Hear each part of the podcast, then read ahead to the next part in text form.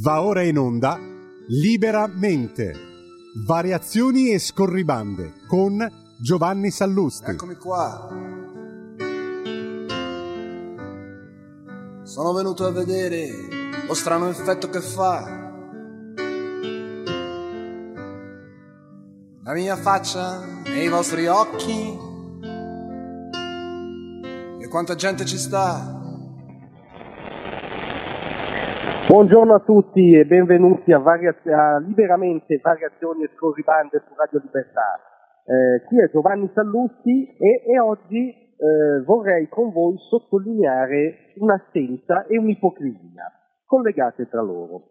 Eh, eh l'assenza è quella di una notizia, non, non, non, la giudico esattamente secondaria, cioè il fatto che eh, John El Khan sia stato iscritto nel registro degli indagati eh, dalla Procura di Torino per l'interminabile odissea giudiziaria sull'eredità Agnelli, la causa che la mamma, la figlia dell'avvocato, ha presentato ai figli, tra cui El Khan, è un ginepraio eh, pazzesco, ma comunque sta di fatto che sono state fatte delle perquisizioni della Guardia di Finanza in un ufficio di fiducia, eh, in un ufficio di un commercialista di fiducia della famiglia Agnelli e John El Khan è stato iscritto nel registro degli indagati.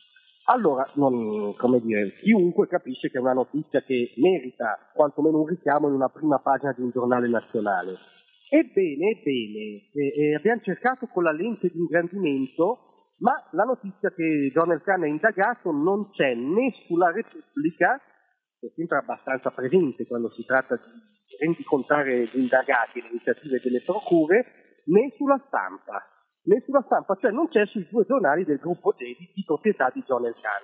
Ora, attenzione, nessuno fa dire, quello che è arrivato da Marte. Questa cosa è abbastanza un'ovvietà, cioè che mh, eh, dei giornali non vadano contro gli interessi, in questo caso addirittura personali dell'editore di riferimento, non ci stupisce. Ma attenzione, sono loro che fanno finta eh, eh di essere su Marte e di eh, dire, essere gli unici puri in un mondo di contaminati. Vi ricordo che poche, poche settimane fa eh, eh, Maurizio Molinari, direttore di Repubblica, si arrabbiò tantissimo con la Premier, eh, ehm, con Giorgia Meloni, che eh, rispondendo all'accusa di Repubblica di mettere l'Italia in vendita per alcune privatizzazioni elementari che vanno assolutamente fatte, disse non accetto lezioni di italianità da Repubblica, dai giornali di John Khan che ha eh, venduto la Fiat ai francesi, dismesso tutte le fabbriche che aveva in Italia, insomma fece questa battuta. Molinari si arrabbiò tantissimo, fece un editoriale, si arrabbiò il CDR dei giornalisti di Repubblica, ha tentato la libertà di stampa e Molinari scrisse tutto un pippone dove dice che eh, la Meloni aveva un problema con la libertà di stampa e si permetteva di insinuare che ci fosse un nesso tra la proprietà del suo giornale e quello che i giornalisti mettevano in pagina, un'offesa un'offesa intollerabile, uno spreco. Ebbene, oggi in pagina, eh, in prima pagina sul gruppo Gedi, eh, i giornalisti della Repubblica, i giornalisti della stampa, non hanno messo la notizia di John Khan indagato. Quindi, caro Molinari, nessuno vive su Marte, viviamo sulla Terra, Meloni aveva ragione, voi, come chiunque, ma anche voi, non fate un giornale che non sia contro gli interessi del vostro editore. Quindi, cari amici di Repubblica e del gruppo Gedi, benvenuti sulla Terra. Grazie a tutti, a stasera. Tra un manifesto e lo specchio.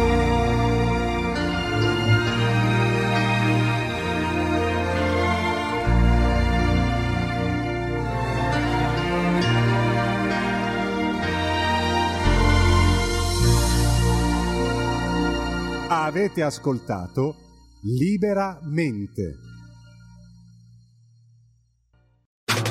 Stai ascoltando Radio Libertà. La tua voce libera, senza filtri né censura. La tua radio.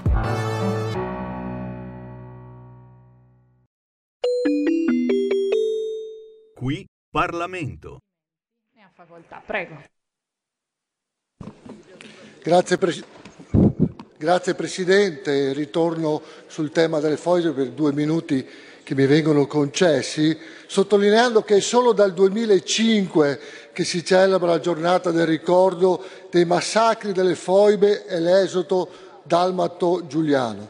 Dico solo nel 2005, non a caso, perché per anni questa tragedia è stata seppellita nella memoria collettiva che falsamente negava, sapendo di negare, gli orrori degli uomini di Tito verso chi era semplicemente italiano o comunista o non comunista. Quasi 20.000 italiani torturati, assassinati e gettati nelle foibe dalle milizie jugoslave sono stati uccisi due volte. La prima fisicamente, la seconda con il confinamento nel regno dell'oblio per oltre 60 anni. Ma la verità, la storia, la memoria viene sempre fuori e purtroppo la gente, anzi le ferite le, e gli orrori sono ancora presenti nelle nostre zone, nel, nella Venezia Giulia. Ci vorranno ancora decenni per immaginare le ferite di quella popolazione. Quello che è successo per mano dei titini rimarrà e rimarrà ancora dentro nelle persone, alle famiglie, alle generazioni future, in sintesi alla storia, come uno dei periodi più sanguinosi delle nostre terre. Ormai importa pochi del merito della questione. Quello che invece deve essere chiaro a tutti è che noi abbiamo il dovere, io direi l'obbligo, di ricordare e far conoscere alle generazioni future quanto successo nel 1945 agli italiani. La libertà, e concludo Presidente, va sempre di pari passo con la verità. Il rispetto della vita di ognuno e di ogni essere umano e dello Stato di diritto sono l'unico baluardo contro ogni forma di barbarie, totalitarismo e violenza. Grazie Presidente. Grazie onorevole. È iscritto a parlare il deputato Sasso. Ne ha facoltà, prego.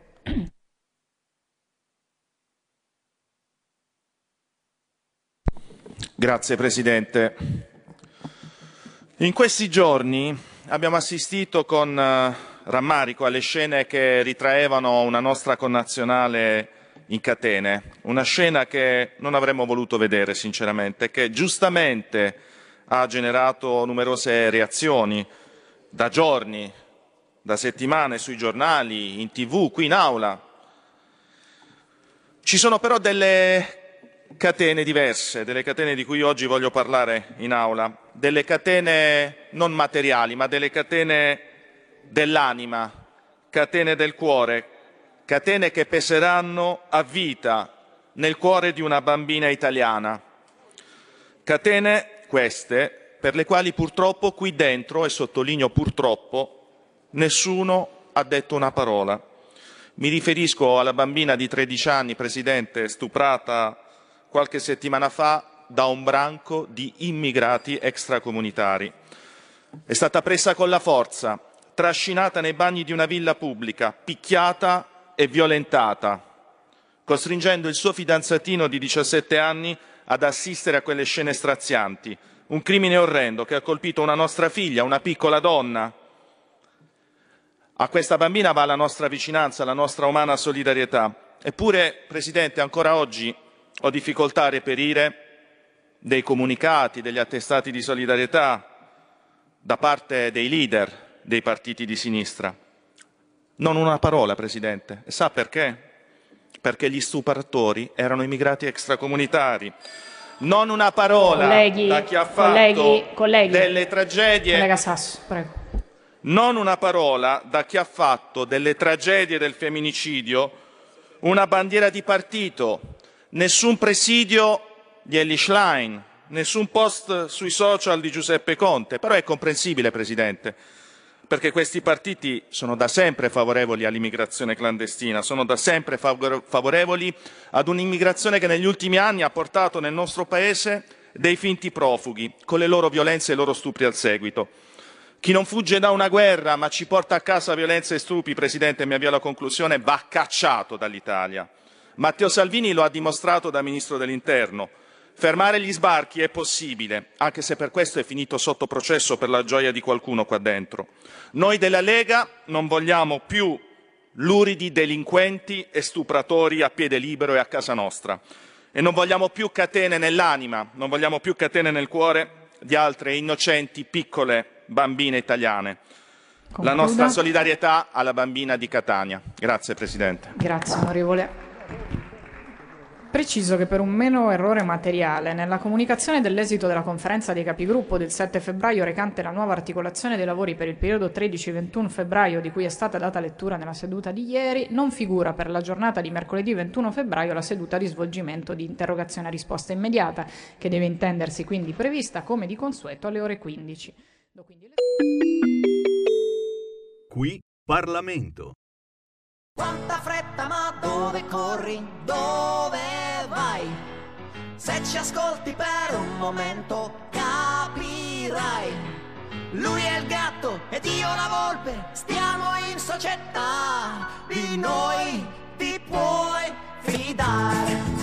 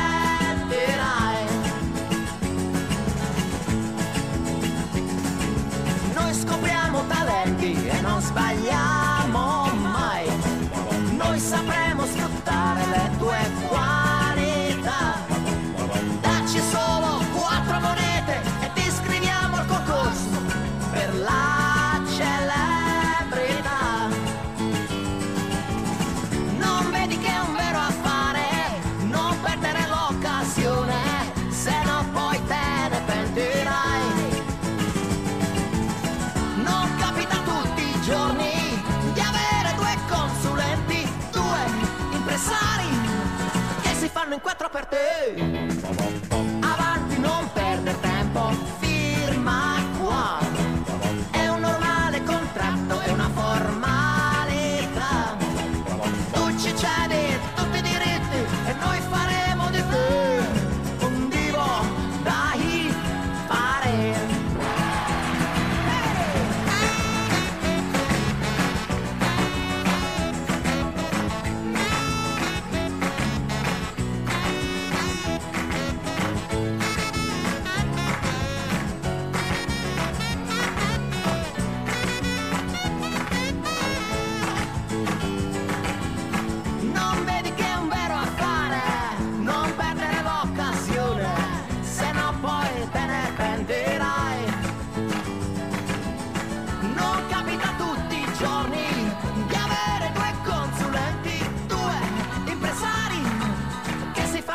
per te.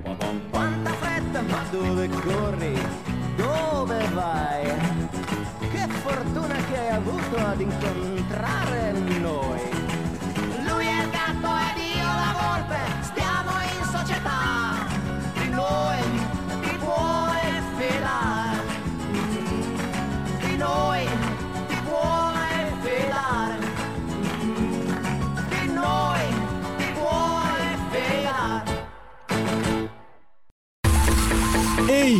non trovi più il segnale di Radio Libertà sulla tua radio DAB? Non disperarti, risintonizza. Sì, ma come? È facile, tasto menu, poi scegli il tasto corrispondente alla ricerca automatica dei canali, attendi qualche minuto e tutte le stazioni DAB della tua zona saranno disponibili.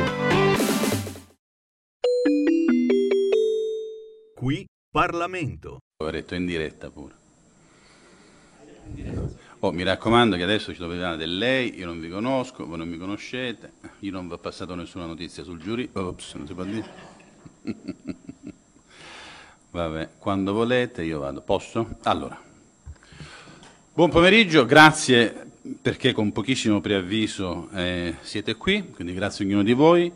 Innanzitutto voglio rivolgere un ringraziamento al Presidente della Camera, Lorenzo Fontana, che ha usato parole in cui ha riconosciuto l'accuratezza, la precisione del lavoro svolto dalla Commissione di indagine che ho prosieduto, della quale facevano parte anche l'onorevole Fabrizio Cecchetti che è qui con noi, l'onorevole Alessandro Colucci che è impegnato in Commissione per le mille proroghe, ho chiesto a loro anche di stare qui con me, facevano parte come sapevate anche gli onorevoli Vaccari e Zaratti, però poi è successo quel che sapete. In particolare ringrazio il Presidente Fontana per aver riconosciuto la perfetta aderenza al regolamento della Camera della procedura seguita per giungere alla relazione finale.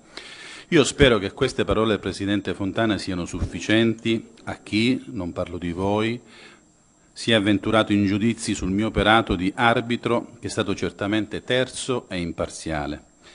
Avremo poi comunque modo di parlare nel merito. Devo prima scusarmi con quanti di voi hanno seguito i lavori della Commissione perché nelle risposte fornite in questo periodo sono stato omissivo e alcune volte silente.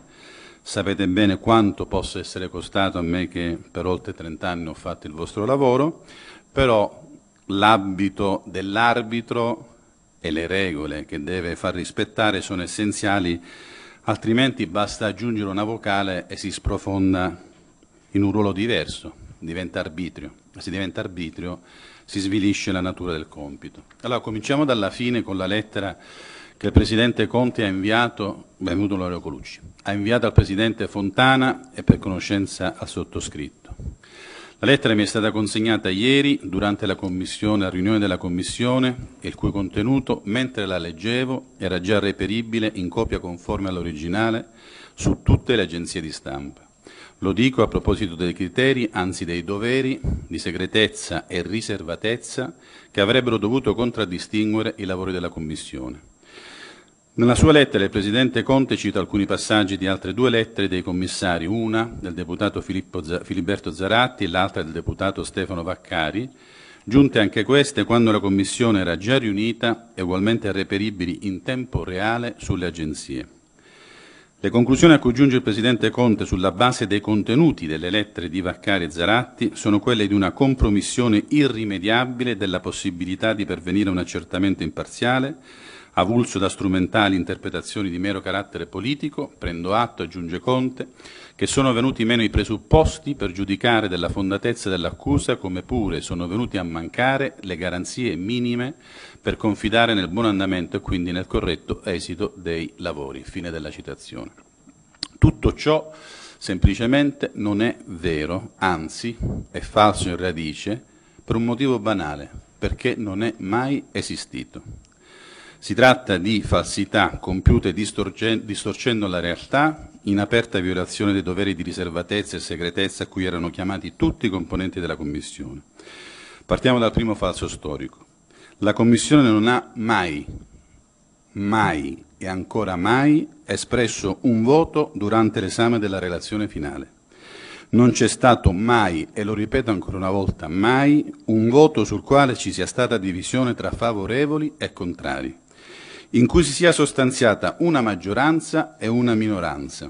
Questo smentisce in radice L'affermazione che con dolore ho letto nella missiva dell'onorevole Vaccari laddove sottolinea di rimettere il mandato, cito, per marcare così una forte contrarietà sul merito delle conclusioni che la maggioranza ha voluto far prevalere. Ugualmente prima di fondamento l'affermazione altrettanto dolorosa dell'onorevole Vaccari, secondo il quale fosse, cito tra virgolette, evidente la volontà della maggioranza di avvalorare la versione accusatoria della Presidente Meloni. Fine della citazione. La maggioranza, che è vincolo peraltro a me, sicuramente anche per il lavoro che hanno svolto gli altri commissari presenti, un vincolo che non è mai esistito nella mia e nella loro ortografia, ortografia istituzionale, avendo come unico vincolo quello della libera, terza e imparziale decisione sulla fondatezza dell'accusa, non ha concluso questa maggioranza un bel nulla. E questo perché, ripeto, nulla è mai stato sottoposto al voto. È falso dunque che si sia anche solo tentato di far prevalere qualcosa da parte di una inesistente, in quanto mai palesata, maggioranza in Commissione.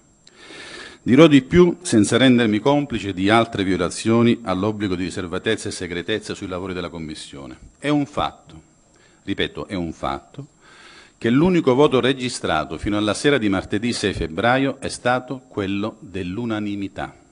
Vado avanti.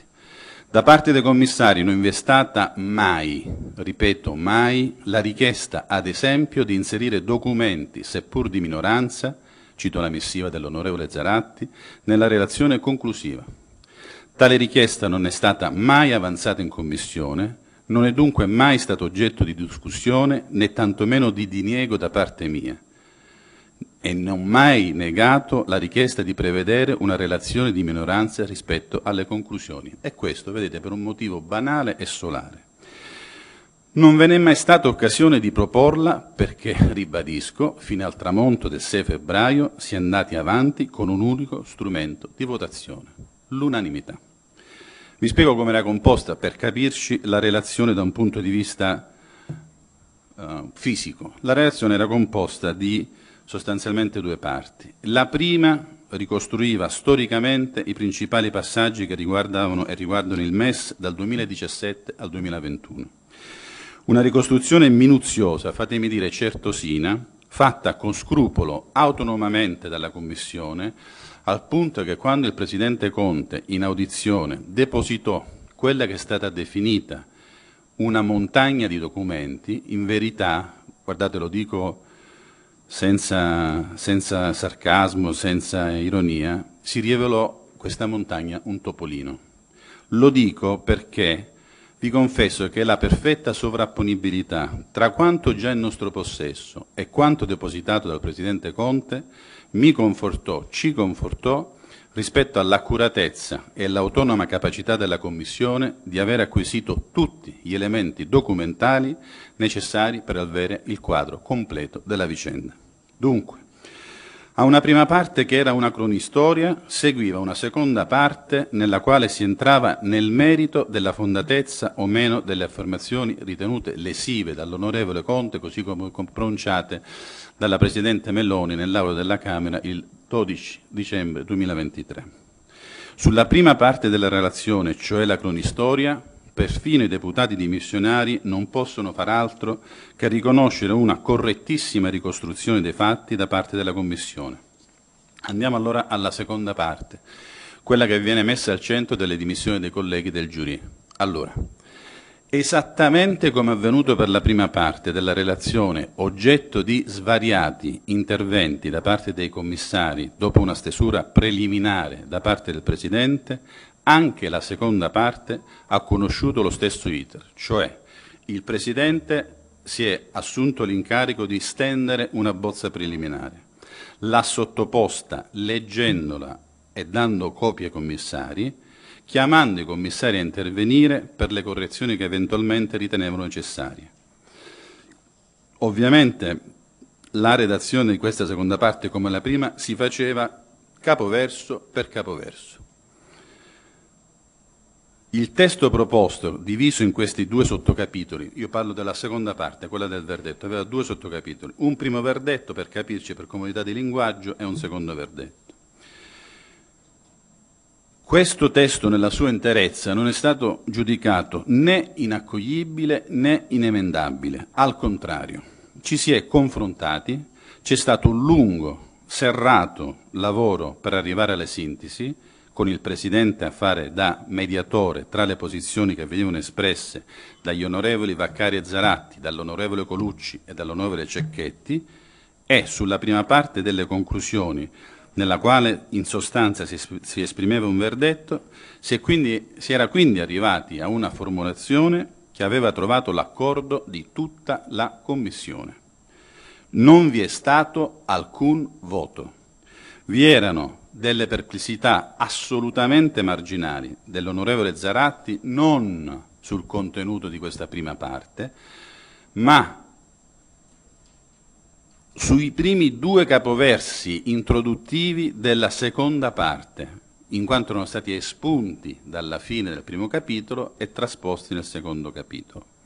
Ed erano stati espunti dalla fine della prima parte proprio per arrivare a chiudere all'unanimità questa prima parte fondante che costituiva la prima parte del verdetto.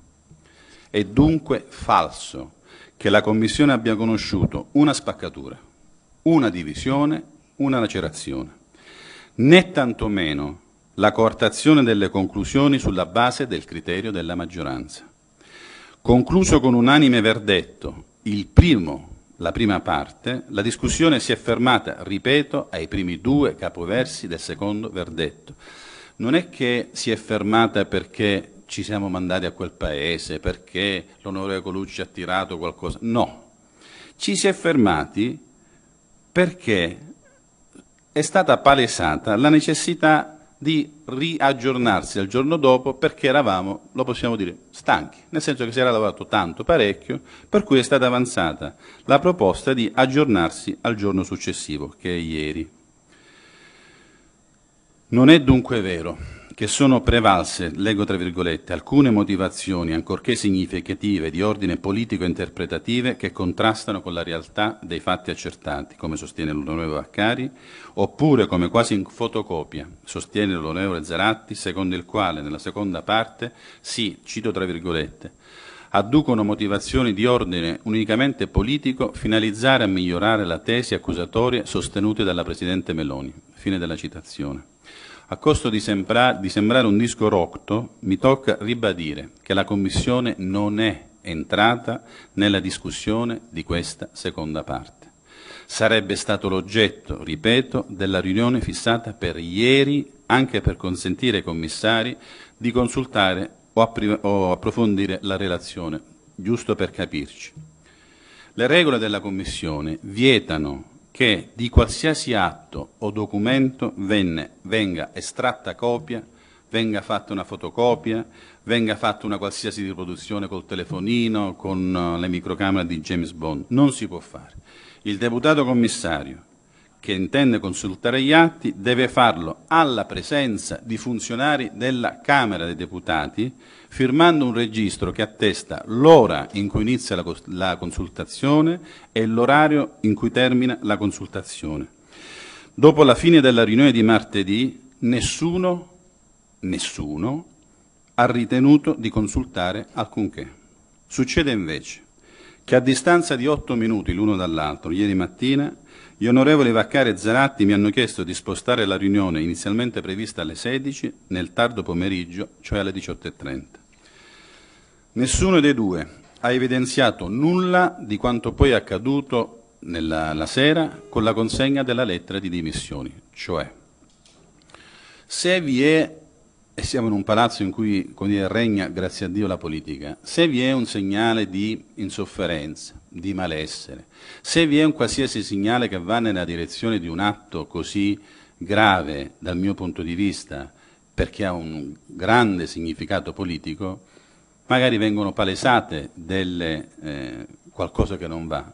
Nulla di tutto questo, cioè non c'è mai stata non la voglio chiamare minaccia, la, la comunicazione, l'intenzione di segnalare un così grave disagio che avrebbe portato all'atto che poi voi, voi conoscete. Ed è singolare, davvero singolare che il Presidente Conte abbia ricavato la certezza di non andare incontro a un accertamento imparziale basandosi sulla lettura delle due missive dei commissari Vaccari e Zaratti. Questo perché? Perché la verità non appartiene a una parte, e se si vuole che la verità sia quella che viene attribuita a quei due soggetti, si compie un delitto straordinariamente grave nei confronti della libertà, della terzietà, dell'imparzialità, della stessa personalità politica e prima ancora istituzionale che ricoprono gli altri componenti del giurì. Ed è ancor più singolare che il Presidente Conte, parte in causa, si elevi a giudice che stabilisce se siano venuti meno i presupposti per giudicare della fondatezza dell'accusa, come pure sono venuti a mancare le garanzie minime per confidare nel buon andamento e quindi nel corretto esito dei lavori. Questo è inaccettabile. Se fossimo in tribunale, infatti, e per fortuna siamo nella Camera dei Deputati, saremmo di fronte a un palese oltraggio alla Corte. Il Presidente Conte nulla sa, o meglio, nulla avrebbe dovuto sapere rispetto a quanto è avvenuto nelle riunioni della Commissione. In questo caso l'oltraggio è stato compiuto nei confronti dell'istituzione, nei confronti della Camera dei Deputati, che è stata sfregiata da un atto che mina alle fondamenta il funzionamento di questo edificio. Quando anche si fosse arrivati a una decisione a maggioranza, per una parte o più parti della relazione conclusiva, ciò che non è successo sarebbe appartenuto alla normale dialettica che è propria del Parlamento. Interrompere la partita e abbandonare il campo, come hanno fatto i commissari Vaccari e Zaratti, portare via il pallone, come ha fatto il Presidente Conte, appartiene a una, a una logica che per quanto mi riguarda non troverà mai cittadinanza, nel mio senso per le istituzioni e nel rispetto delle regole che chiunque abita questo luogo dovrebbe accettare.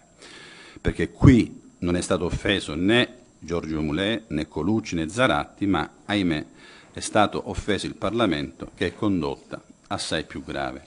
Volevo riportarvi queste mie riflessioni per fare in modo che non rimanesse agli atti dell'informazione soltanto le lettere che sono state pubblicate integralmente e mi sembrava giusto, non violando alcun segreto, mettervi a parte di queste riflessioni. Se avete domande, ovviamente totalmente a disposizione insieme ai colleghi Colucci e Cecchetti se ritengono di intervenire. Prego.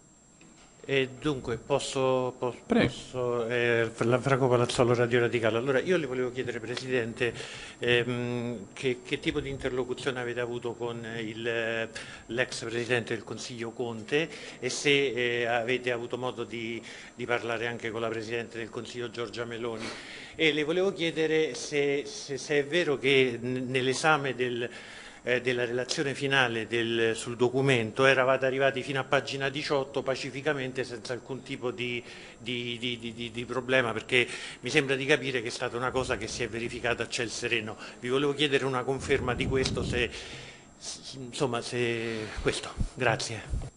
Grazie a lei, cominciamo a darci del lei. Allora, sui, sui rapporti... Ci mancherebbe, grazie, ti ringrazio. Grazie a te. Allora, sui rapporti, eh, diciamo così, rapporti in senso lato con il Presidente Conte e la Presidente Meloni. Allora, per quanto mi riguarda, non so gli altri colleghi, ma insomma, per quanto mi riguarda, io ho evitato in tutti i modi, in tutte le, le, le possibilità e le circostanze di avere alcun contatto diretto con il Presidente Conte. Il Presidente Conte mi ha chiamato una volta per annunciarmi cortesemente, per anticiparmi cortesemente l'invio di una sua istanza indirizzata alla, alla Commissione, probabilmente avrebbe avuto piacere di incontrarmi in questa fase, ma non c'è stato alcun incontro.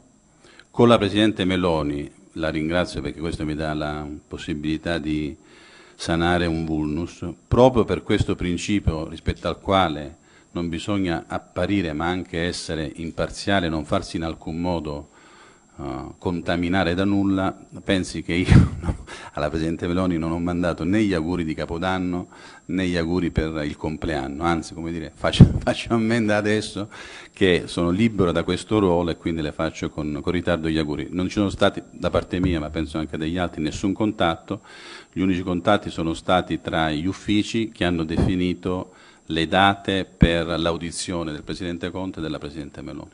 Per quanto riguarda la relazione, la relazione era 17 pagine totali. 17 pagine totali, noi eravamo arrivati a pagina 15 e mancava una pagina e mezza per finire. E a pagina 15 c'era l'unanimità. Prego. Microfono. Buonasera, Serenella Ronda dell'Aggi. Era possibile sapere a che conclusione siete arrivati? Certo. No, io adesso vi distribuirò la, la, relazione conclusiva che non abbiamo... Ma certo che no, cioè, se no è finita. No, nel senso che, allora, come vedete io ho evitato in alcun modo, in tutti i modi, di dire abbiamo deciso quello o quell'altro, oppure il tema... c'erano due verdetti su una parte e su un'altra parte su uno c'era l'unanimità, sull'altro abbiamo ricevuto le dimissioni e poi la richiesta del Presidente Conte di sospendere, di ritirare il, il giurì.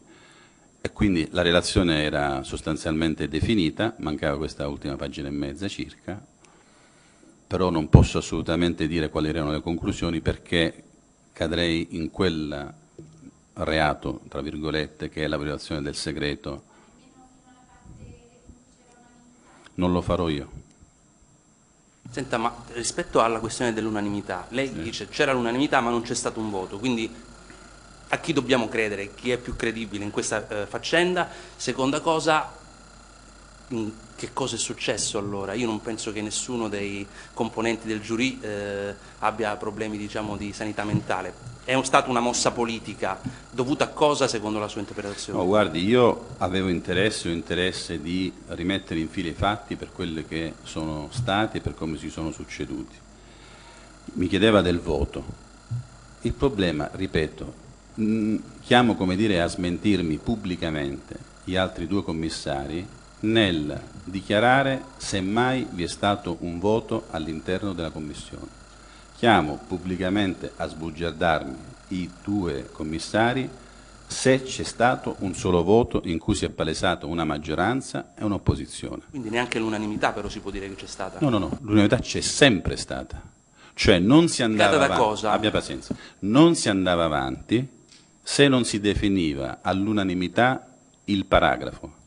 Quindi, paragrafo per paragrafo, arriviamo a pagina 12, pagina 13, andiamo sul tema del verdetto e cominciamo paragrafo per paragrafo a discutere, a capigliarci, litigare, leva, togli, metti, non va bene, eccetera, eccetera. Alla fine il Presidente mette insieme tutto e grazie al, ai due commissari dimissionari, attenzione, grazie ai due commissari dimissionari e grazie agli altri due commissari trova una composizione che soddisfa gli uni e gli altri per la quale non è necessario alcun voto. Sanità mentale, no, quello che ci è successo, io ho detto non so con, eh, non uso le tenebre, col calare della sera cosa sia successo tra martedì e mercoledì. Le ripeto, noi non abbiamo avuto alcun sentore che ci fosse lontanamente l'idea di abbandonare i lavori della Commissione. Ci siamo lasciati dicendoci ci aggiorniamo a domani per proseguire ed andare avanti, sempre in questa ostinata ricerca di trovare in su ogni punto ma guardi che peraltro non è che abbiamo accantonato, sai, qui in Parlamento ogni tanto dice accantoniamo questa parte e la facciamo dopo. No, cioè da pagina 1 a pagina 15 era tutto deliberato. Era tutto deliberato. Non c'era un punto non risolto. Era tutto e vi, e vi assicuro che di passaggi in cui ci potevano essere maggioranze diverse ce n'erano e neanche pochi. E invece non ci sono mai state né maggioranze né opposizione. Prego. Perdoni, ma ce ne sarà un... È possibile che si convochi un altro giurì? Cioè che alla carità. fine se ne faccia un No, altro? ma guardi, che- io non voglio, che- augurare, non voglio augurare questa esperienza, invece no, posso dirvi, questa è stata un'esperienza, è un'esperienza assolutamente formativa. Però vede, se io invoco il giurì, io so quali sono le regole che sottostanno al giurì. Il giurì non è un tribunale, non è un luogo dove si possono avere il confronto tra imputato, cito tra virgolette, e accusa. Non è il luogo dove si possono audire soggetti esterni. Se io invoco il giurì, so esattamente qual è il perimetro di azione e i limiti di una decisione del giurì. E so anche che a far parte del giurì non vengono chiamate le suore oblate o carmelitani scalzi, vengono chiamate a farne parte cinque deputati della Camera dei Deputati che sono iscritti a delle- dei gruppi politici, quindi so in partenza se il Presidente e due componenti non sono di maggioranza. Scoprire alla fine il- ripeto, per me in maniera assolutamente da rifiutare e da rispedire al mittente, che io sia parziale è un'accusa che io, lasciatemi dire, vomito a chi me l'ha detta, perché è, ripeto, uno sfregio all'istituzione. Non decide il Presidente Conte se sono parziale o imparziale sulla base di quello che due deputati hanno sostenuto, perché è contrario alla verità che in quella commissione ci sia stata parzialità. Sfido, ripeto, i due deputati dimissionari a spergiurarmi sul fatto che non c'è stato un voto di maggioranza e di opposizione. Quindi, se io so cos'è il giurì, sto alle regole del giurì. E in questo palazzo esiste la regola della maggioranza e della minoranza. So anche, come è successo plurime volte dal 1950 a oggi, che le decisioni del giurì alcune volte sono state prese a maggioranza. E quindi accetto le regole del gioco. Ritirare i giocatori, non l'ha fatto il Presidente Conte, l'avranno fatto per loro scienza e coscienza, se la vedono loro, non mi interessa. A me interessa che nessuno si permetta di sporcare la Commissione attribuendo ai commissari giudizi di parzialità che non ci sono mai stati. Perché se vi era la necessità di inserire una relazione di minoranza, sarebbe dovuto arrivare alla fine della relazione quando si sarebbe votato e allora si sarebbe palesata e sarebbe finalmente nata una maggioranza e un'opposizione.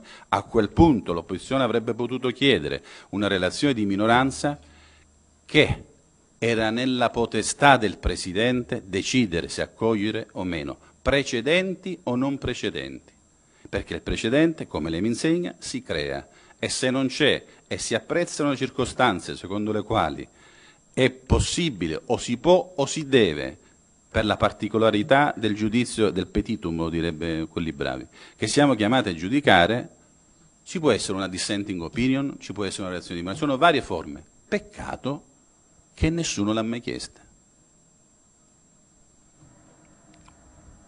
Posso?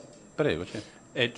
Luca De Gasperi. Gioffredo Rai News. Eh, mi pare di capire dalla sua ricostruzione che l'ex Presidente del Consiglio Conte abbia avuto, diciamo, in anteprima il contenuto della relazione. Non...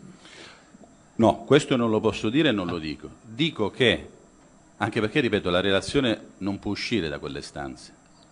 O la trascrivi. E sa perché la relazione non è uscita? Perché quelle due ore, due ore e mezza, non mi ricordo, in cui siamo stati a discutere della famosa seconda parte del verdetto, siamo stati tutti fermi su una pagina. Cioè, non siamo andati, io dopo una prima lettura che ho dato dell'intero, ci siamo fermati su una pagina e mezza, delle quattro pagine che dovevamo esaminare. Per cui anche per concentrazione non, era impossibile, impossibile tirare. Poi, cosa sappia, cosa non sappia, non lo so, se gli è stato detto non mi permetto in questo di dubitare, ci mancherebbe altro, prendo atto che ha ricavato le sue conclusioni nel chiedere al Presidente della Camera di ritirare il giurì delle considerazioni che erano contenute nelle lettere dell'onorevole Vaccari e dell'onorevole Zaratti. Luca De Carlo. Presidente, ehm, lei ha detto per carità mai un altro giurì, però al Senato adesso oggi hanno, parlato, hanno invocato un altro giurì d'onore, adesso diciamo, il giurì è contagioso, diciamo, ecco, co- come- che consigli dà a chi dovrà No, guardi, consigli ci mancherebbe altro. Il consiglio non è consiglio, diciamo, questa esperienza ha insegnato, guardi, qualcosa che mi piace di aver condiviso con, con gli altri commissari, cioè il rigore nell'approccio al tema. Questa sorta di Camera di Consiglio che è iniziata a gennaio e che è proseguita fino a ieri, nel quale con ordine, eh, senza sentire il rumore esterno, in quella sala si deve, avere, si deve avere la capacità di estraniarsi da tutto e mettere in fila i fatti. E la bontà dell'azione di questo giurì sta anche nel fatto che se dal, mille- dal 2017 al 2021, per ricostruire la storia del MES, noi avremmo potuto usare 2 miliardi di fonti che potevano essere anche utili a uno o all'altro. Potevamo ricavare informazioni che andavano da una parte rispetto all'altra. Invece il rigore e l'approccio che è stato dato è stato quello di incatenarsi in maniera ferrea a quelli che erano stati i fatti e nulla più. Quindi non il consiglio, ma l'approccio è quello di un rigore assoluto nella ricostruzione dei fatti e nella serenità con la quale uno dei commissari si siede e non è rappresentante di Forza Italia o di Noi Moderati o della Lega o di Fratelli d'Italia o di chi, ma rappresenta l'istituzione. Rappresenta l'istituzione. Questo, guardate, è una roba che se noi la sviliamo e finisce, finisce tutto. Cioè la sacralità del ruolo è come quando io presiedo la Camera. Quando io presiedo la Camera, guai a me se mi ricordo di essere iscritto al gruppo di Forza Italia. Guai, perché è finita. E le regole ti dicono questo. E se le regole ti dicono che c'è una maggioranza e un'opposizione che può palesarsi, tu lo devi accettare, lo sai da prima, perché io non ho cambiato le regole in corso. E se tu mi chiedi di inserire una relazione di minoranza, prima me lo chiedi, ma prima si devono verificare le circostanze e la circostanza per una relazione di minoranza si verifica se io voto, metto in votazione una relazione, a quel punto tu mi chiedi di, ma se io non ho votato, come fai a chiedermi una relazione di minoranza? Sai già che io avevo votato così? Allora, non, non rivelo nulla e ripeto, sulla prima parte del verdetto siamo intervenuti non con il cesello, ma con la cesoia per arrivare alla combinazione e per metterci tutti d'accordo. Proprio perché io per primo non avevo quell'abito che mi faceva maggioranza, ma avevo l'abito che mi faceva dire tu qui oggi devi giudicare in maniera terza e imparziale. Tanto che non di cesello, ma con la cesoia, siamo andati sul primo punto. Quindi quando si dice ma la seconda parte era scritta in un certo modo, bastava emendarla, parlarne, confrontarsi e come era stato per la prima parte, impegnarsi in maniera cocciuta per arrivare a un verdetto che fosse stato condiviso.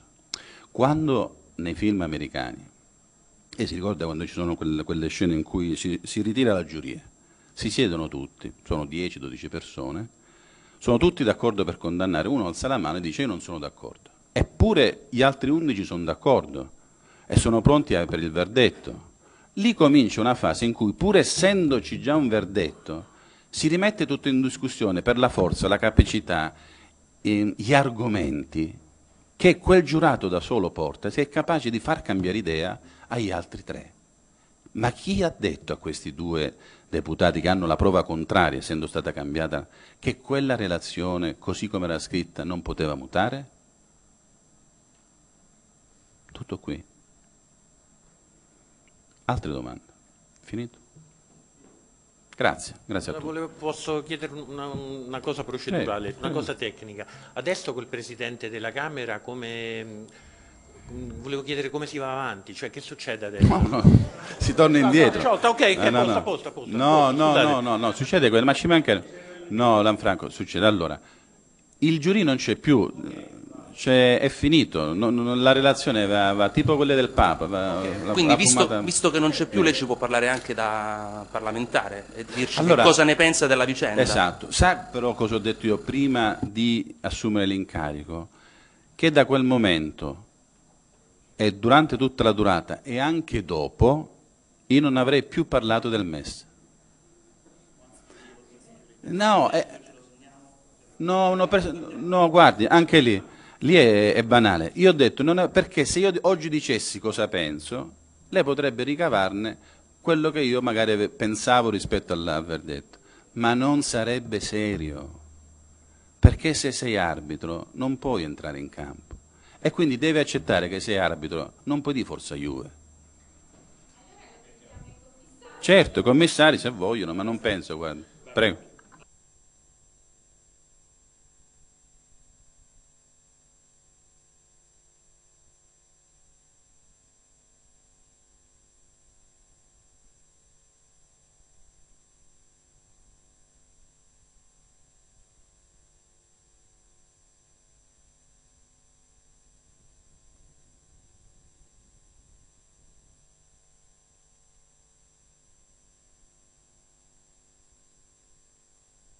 quello è avvenuto all'interno dello giurì come delle, delle posizioni parziali o ci sia stata imparzialità, perché per come abbiamo lavorato, per come abbiamo interpretato il ruolo, è assolutamente al di fuori della realtà. Quindi non so quali siano le ragioni per cui il Presidente Conte sia addivenuto a tali valutazioni, ma sottoscrivo tutte le parole del Presidente Mulet.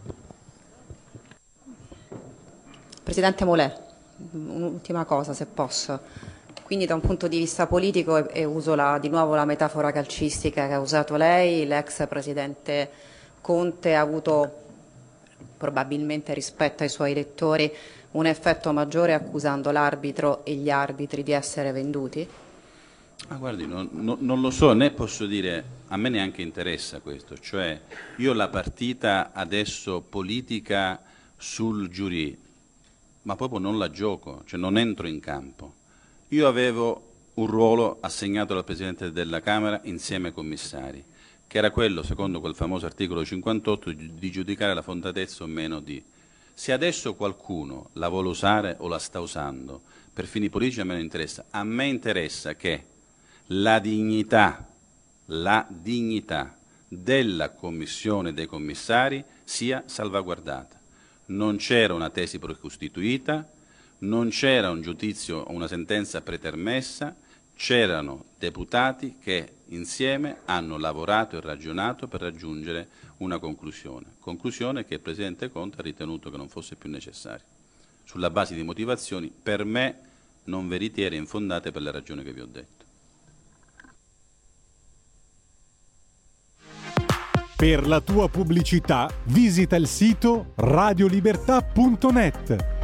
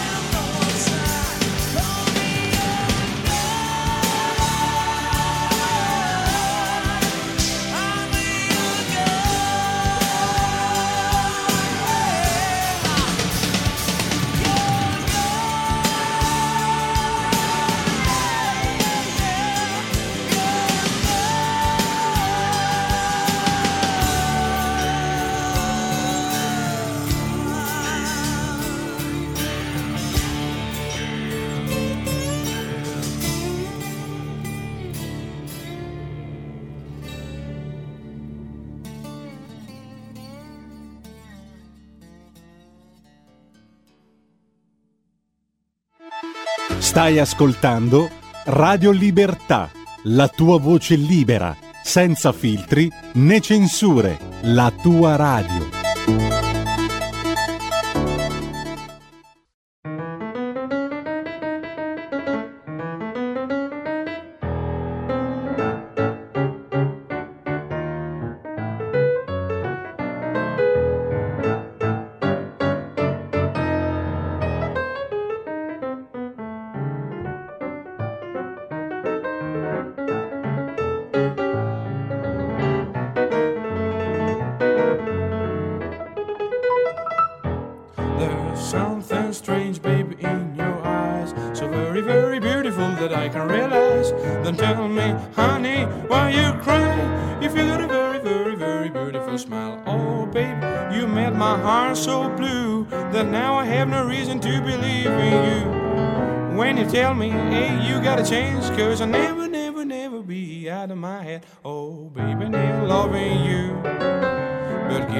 money too. And before I get drunk on your eyes, tell me, honey, why you crave laughing?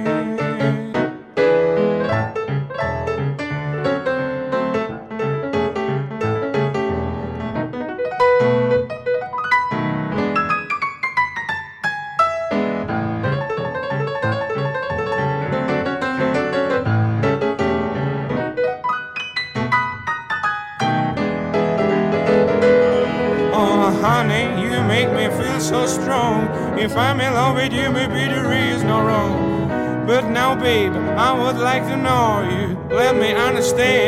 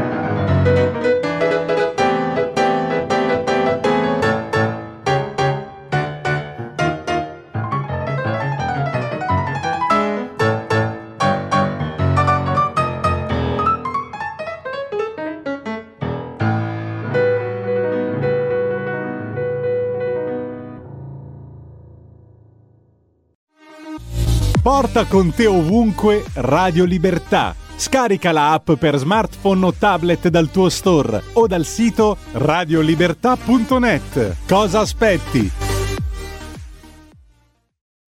Remembering the first time we made love.